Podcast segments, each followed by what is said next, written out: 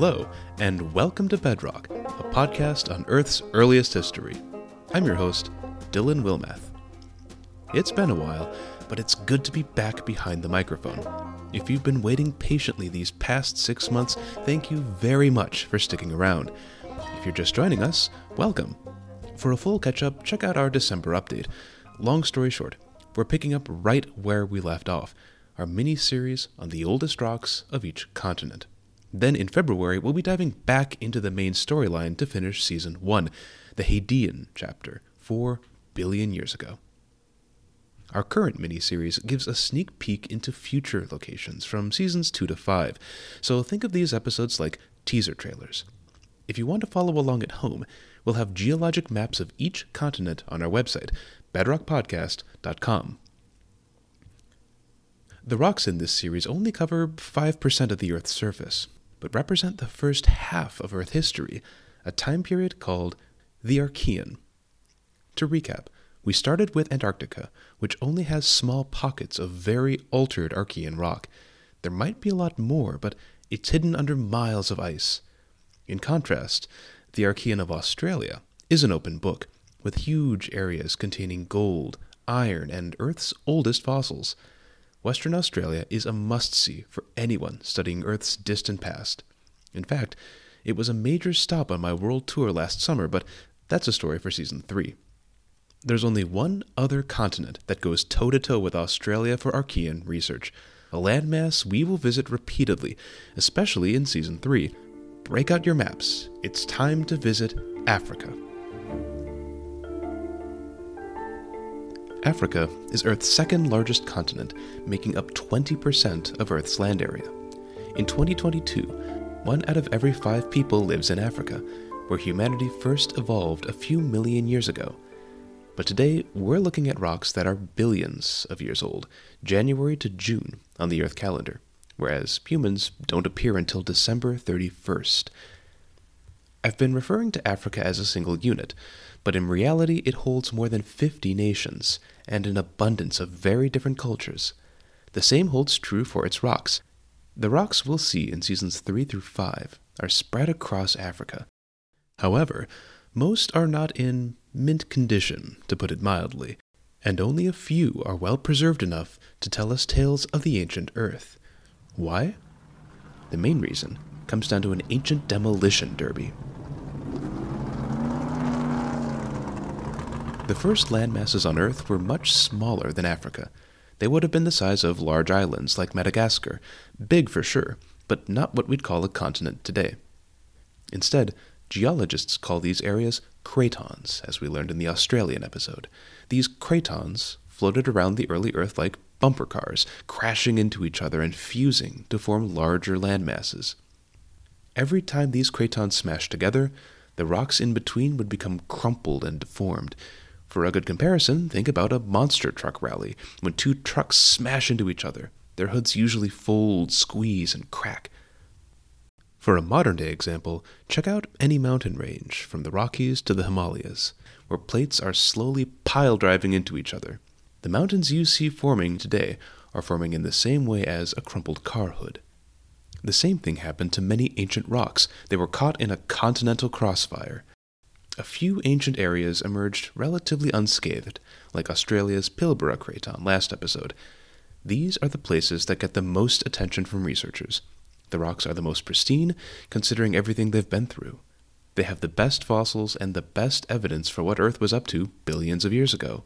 In contrast, most ancient rocks have been warped or deformed by constant collision, like most of Africa.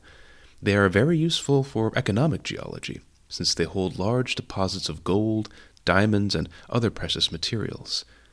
But trying to tell Earth's surface stories using these battered rocks takes a lot more effort, or is sometimes just impossible. It's not just Africa that has this issue, it's the whole world. The older a rock is, the more likely it's taken a geologic beating. So, where are the best places in Africa to study the ancient Earth? Before we talk about our prize locations, let's briefly discuss one of the runners up, for it's an excellent example of how geology has shaped human history, for better and for worse. Last episode, we talked about how gold rushes changed the economy of Western Australia in the 1800s. Now imagine if a culture found gold in their backyard a thousand years earlier. This is what happened in West Africa. Gold deposits were a cornerstone for centuries of trading empires, whose names live on in modern countries like Ghana and Mali. The most famous of these rulers was Mansa Musa, supposedly the richest man in history. In the 1300s, shortly before Europe would tumble into the Hundred Years' War and the Black Death, Mansa Musa made a holy pilgrimage to Mecca.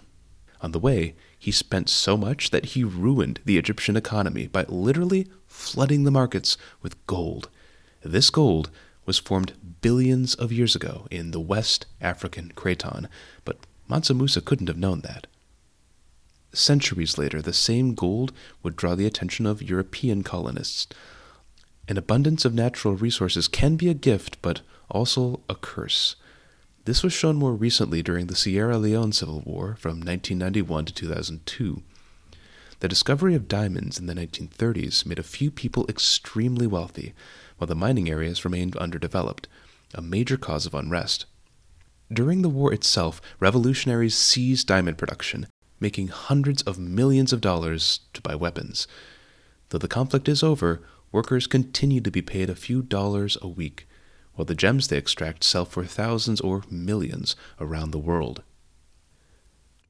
Economics and warfare are not my strong suit, but both are deeply linked to where we find resources, especially those within the ground. What I am more qualified to talk about is the scientific wealth of the Earth. West Africa does have some interesting rocks, but they won't come until seasons 6 through 9. The same is true for northern, eastern, central Africa, and Madagascar. The oldest rocks here are either too cooked or non existent. It's possible that there are some hidden pockets of decent material here, but more research needs to be done first. It's finally time to talk about the best that Africa has to offer Zimbabwe and South Africa. Zimbabwe sits just northeast of South Africa the same size as Germany or Montana. If you look at Zimbabwe from space or on a satellite map in Google, you'll instantly see something strange in the middle. Go ahead, take a pause from me blathering on and see if you can find it. You might have noticed a long, thin line stretching north to south for miles like a giant knife cut. This is not a road or any nonsense about ancient aliens. This is the Great Dike. The word dike has many meanings. In this case, it's a wall. On the ground, the Great Dike is a straight ribbon of mountains splitting Zimbabwe in two. So, how is it made? On this show, we've talked a bit about magma chambers, large pockets of molten rock beneath Earth's surface. These chambers cool into tough igneous rocks, forming mountain peaks like Yosemite or Sugarloaf Mountain.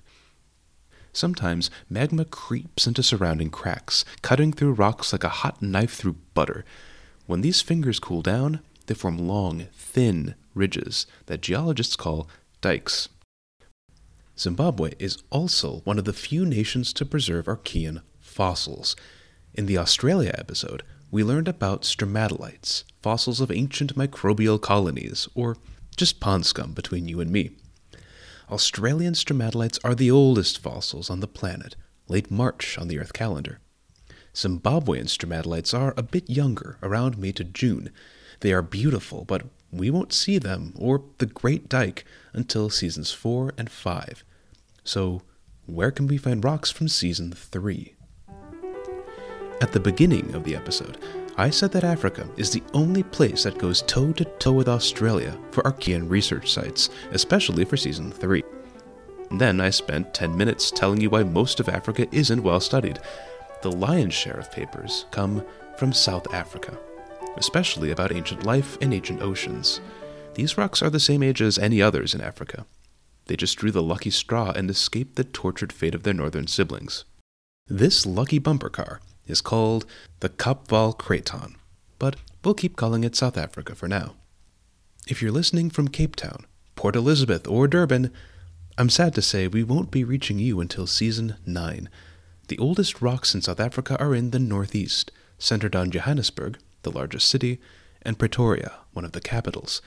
The very oldest are in the east, just below Kruger National Park and shared with South Africa's smaller neighbor, Eswatini. To learn just how old these rocks are, check out my interview with Dr. Nadja Drabon, who has recently provided new dates and stories from South Africa. I've also had the pleasure of working four field seasons across the country, so expect a few tales of my own. South Africa doesn't have the oldest fossils in the world, but it's a close second 3.4 billion years ago instead of Australia's 3.5, just a week's difference in March on the Earth calendar.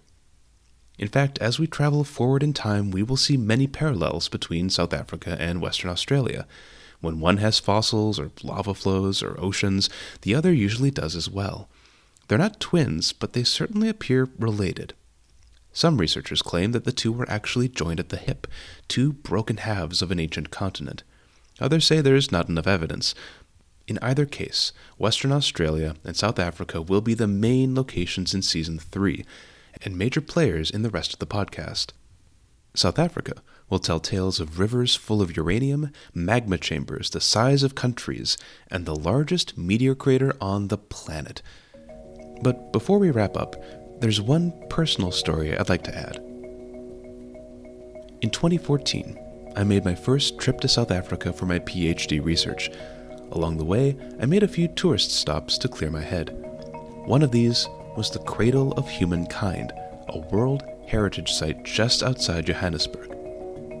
The Cradle is a series of caves which provided shelter for many generations of humans and their ancient ancestors. Around a third of all hominid fossils were discovered in these caves, the oldest around 3 million years old.